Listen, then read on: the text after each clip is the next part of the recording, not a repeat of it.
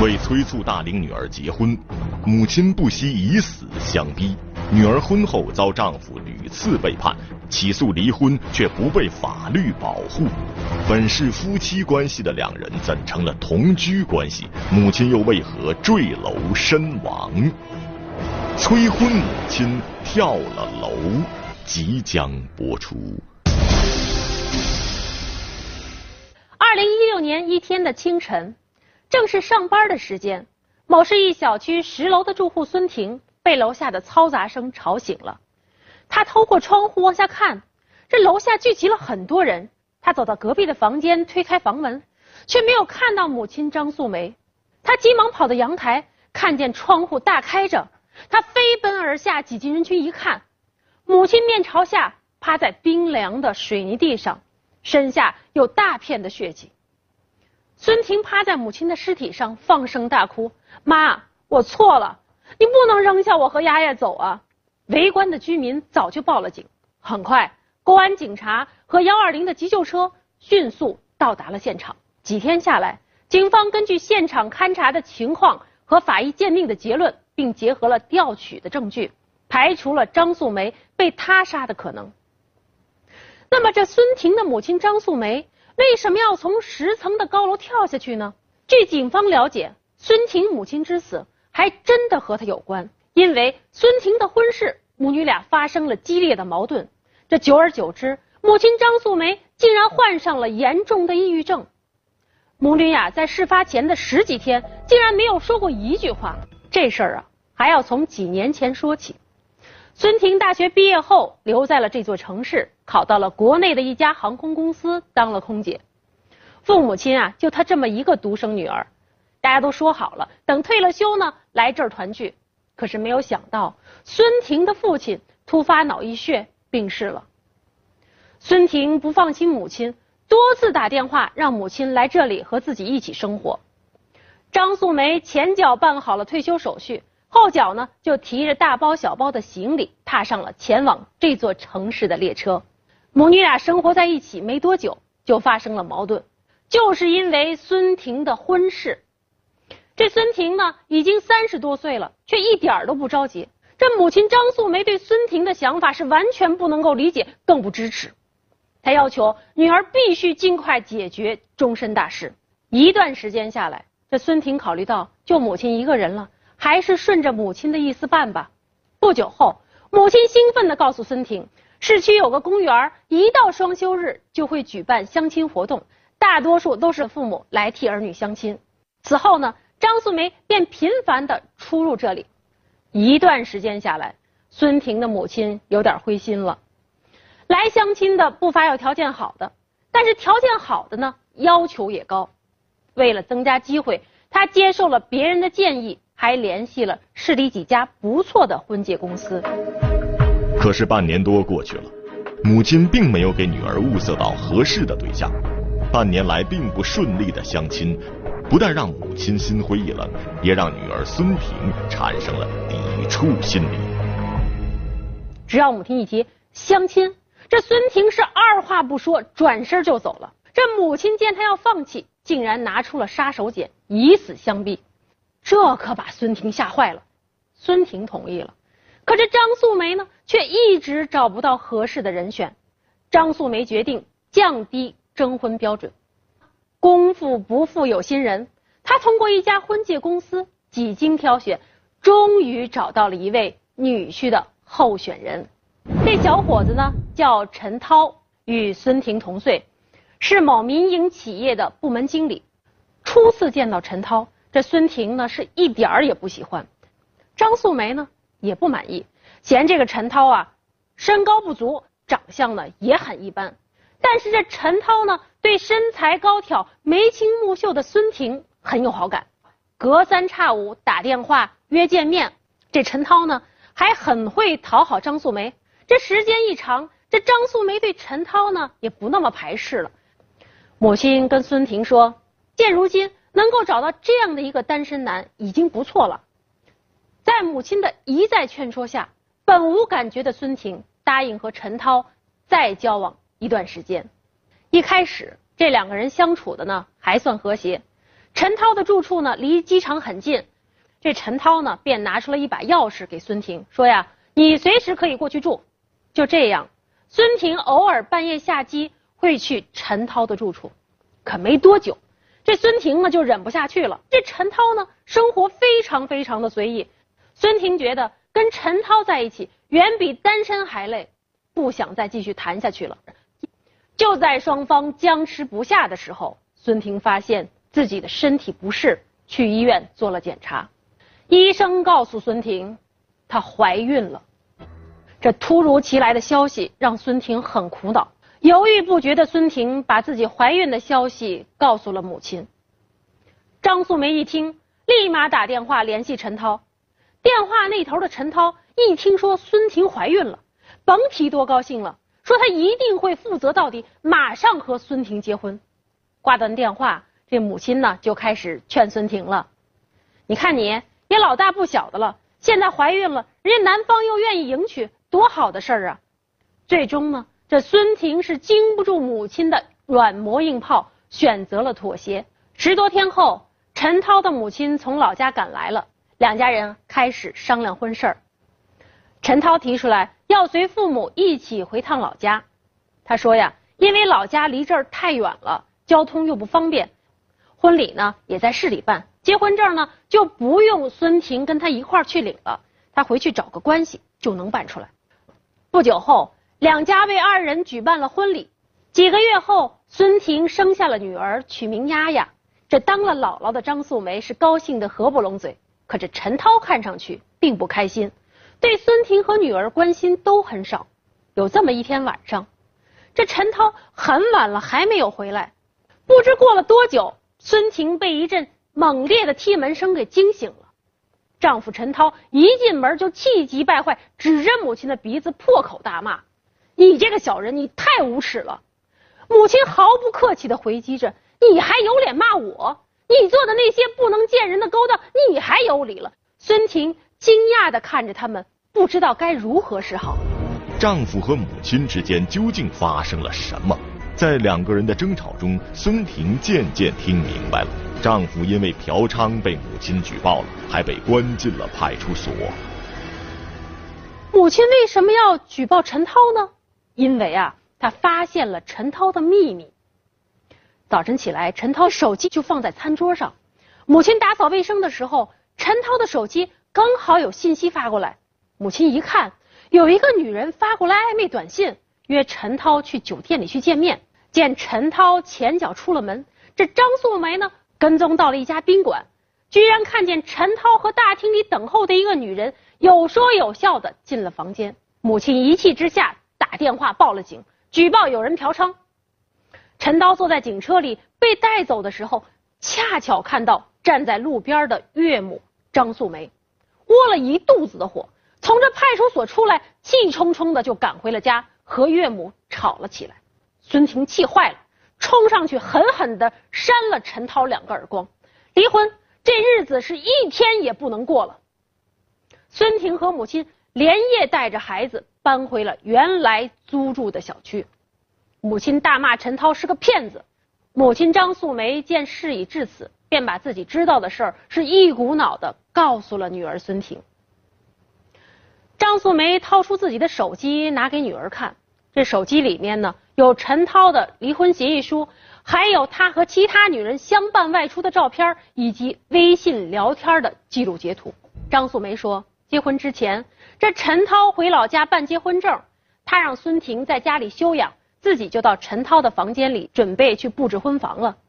他意外的从陈涛的床下扫出了一张陈涛和其他女人的红底的结婚照。在一个旅行箱底，还找到了陈涛的离婚协议书。他马上拿出来手机，就给孙婷打电话。就在这个时候，这陈涛呢从老家回来了。陈涛自知理亏，扑通一下跪在了地上，向他求情，说自己呀实在是太爱孙婷了，因为担心他们嫌弃自己，才不敢说实话。求张素梅千万不要给孙婷去说这件事儿。张素梅思前想后。考虑到女儿肚子里的孩子，一番纠结后，选择了为陈涛保守这个秘密。小两口度蜜月刚走，张素梅呢就跑到了陈涛所在的小区调查他的底细，得知呢这陈涛离婚后的这几年，身边从来就没有断过女人，这张素梅的肠子都悔青了，这挑来挑去竟然给女儿选了个渣男，可是怎么办呢？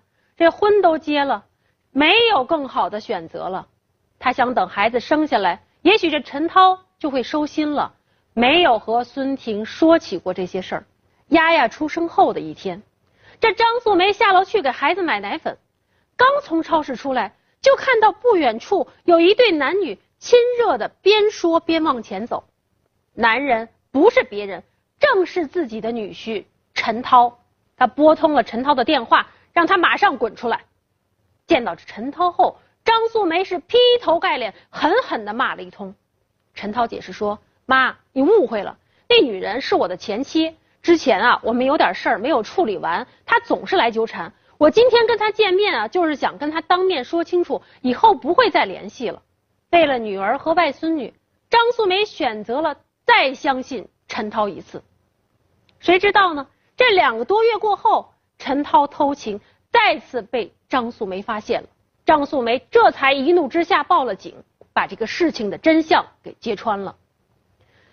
听到母亲讲完，孙婷震惊了。原来母亲早就知道陈涛是一个生活不检点的人，可是为了让自己早点出嫁，竟然和陈涛合起伙来骗自己。她哭着问母亲：“你为什么要这样做呀？”她说：“她一辈子都不会去原谅母亲的。”任凭张素梅如何解释，这孙婷呀都听不进去。对于陈涛这个彻头彻尾的骗子，孙婷。永远都不想再见到他。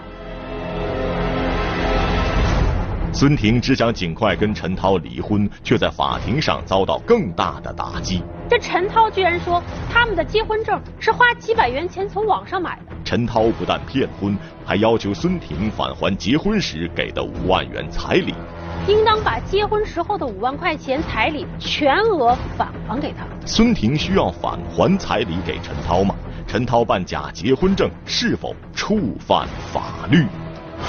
催婚母亲跳了楼，法律讲堂正在播出。二零一五年的四月，孙婷向法院提起了诉讼，请求法院判决离婚，主张婚生女丫丫随自己生活，由陈涛支付抚养费用。庭审过程中，孙婷没有想到，这陈涛居然说。他们的结婚证是花几百元钱从网上买的，还说呀，他们属于同居关系，不受法律保护。按照法律规定，孙婷呢，应当把结婚时候的五万块钱彩礼全额返还给他。孙婷看着陈涛那丑陋的嘴脸，气得说不出话来。他强忍着心中的怒气，参加完庭审，哭着跑出了法庭。令孙婷万万没想到的是，他们的结婚证竟也是假的。陈涛为什么要办一张假的结婚证？如果结婚证是假的，孙婷还需要返还五万元彩礼给陈涛吗？原来这陈涛离婚后，为了方便征婚，在这婚介中心登记的时候呢，就隐瞒了婚事。他和孙婷见面之后有了好感，就开始疯狂的去追求。在这期间呢，他也曾试探性的问起过，但是呢，见到这张素梅对未来女婿未婚的要求呢，是不会有任何让步的。他为了把孙婷娶到手，只好把这个事儿呢就瞒了下来。到后来，担心和孙婷去民政局去办结婚证的时候，这个事情败露，就撒谎说呀要回家去办证，实际上呢是偷偷的从网上购买了假的结婚证。如果就像陈涛说的那样，这结婚证是假的，孙婷真的需要返还陈涛五万元的彩礼吗？陈涛的说法有法律依据吗？这就涉及到我们今天的法律点——彩礼返还。根据最高人民法院关于适用《中华人民共和国婚姻法》若干问题解释二的规定，如果查明双方未办理结婚登记手续的当事人请求返还按照习俗给予的彩礼的，人民法院呢应当予以支持。如果这结婚证就是假证，这陈涛和孙婷呢，就是属于未依法办理结婚登记手续的情形。也就是说呢，按照法律规定，孙婷应当返还彩礼。法院经过向相关的机关核实，孙婷提交的结婚证确实是假的。这陈涛呢，主张原告孙婷返还彩礼的诉讼请求应当予以支持。可是结婚证呢，是陈涛自行购买的，孙婷并不知情啊。但是按照婚姻登记条例的规定，内地居民结婚，男女双方呢，应当共同到一方当事人常住户口所在地的婚姻登记机关办理结婚登记。孙婷并没有去办理结婚登记，所以说呢，他是存在一定过错的。鉴于两个人同居生活有一年多的时间，并且生育有子女，酌定原告孙婷按照百分之十的比例返还彩礼。最终呢，法院依法判决。原告孙婷在判决书生效后的五日内返还给被告陈涛五千元。按照法律规定，两周岁以下的子女随母亲生活为原则。非婚生女丫丫不满两周岁，对于母亲的依赖性较大，同居生活解除后啊，孩子由孙婷抚养，陈涛每个月支付六百元的抚养费用。领到判决书之后的张素梅呢，是心里非常的不平衡。这一切都是陈涛自己捣的鬼，是陈涛用假证欺骗了女儿，难道就不需要承担法律责任吗？他向公安局举报陈涛购买并使用假结婚证骗婚，要求追究陈涛的法律责任。陈涛的行为是否会承担法律责任呢？根据《中华人民共和国刑法》第二百八十条的规定，伪造、变造。买卖或者是盗窃、抢夺和毁灭国家机关的公文、证件、印章的，处三年以下有期徒刑、拘役、管制或者是剥夺政治权利；情节严重呢，会处三年以上十年以下的有期徒刑。这结婚呢是一件严肃的事儿，结婚证作为国家机关的证件，具有很强的公信力，也是双方权利义务的保证。即便是假的，也不能随便买卖。购买假结婚证，破坏了社会管理的秩序，涉嫌犯罪，依法呢应当追究刑事责任。经过法定的程序，最终法院认为陈涛的行为构成了买卖国家机关证件罪，判处陈涛拘役两个月，缓刑四个月。孙婷的不幸婚事儿到此呢算是告一段落了。但是孙婷和母亲的关系进入了冰点。本该是相依为命的母女俩，同居一室却形同路人。孙婷无法原谅母亲，她认为母亲的隐瞒不但没有给自己带来幸福，反而让自己落到了今天这样狼狈的下场。张素梅呢，终日处于内疚和自责的折磨当中，患上了严重的抑郁症，最终呢，从十楼的阳台纵身跳下，含恨自杀了。这。就是故事开头的那一幕，结局真的令人痛心。树欲静而风不止，子欲养而亲不待，任凭孙婷撕心裂肺的哭泣，又能如何呢？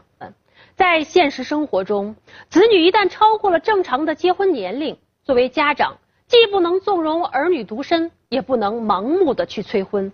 父母对待大龄子女的婚事，应当根据自己的经验，提出一些合理的建议，或者进行客观的分析，切不可将自己的主观意愿强加到子女的身上，更不能替子女直接做出决定。同时呢，作为大龄的子女，也不能够消极对待，把结婚成家的难题直接就扔给父母解决，应当理性慎重的选择，把握人生。亲人之间需要相互关心和理解。更需要相互包容，即便呢出现一些不愉快，也应该好好的沟通。希望像张素梅老人这样的悲剧不再上演。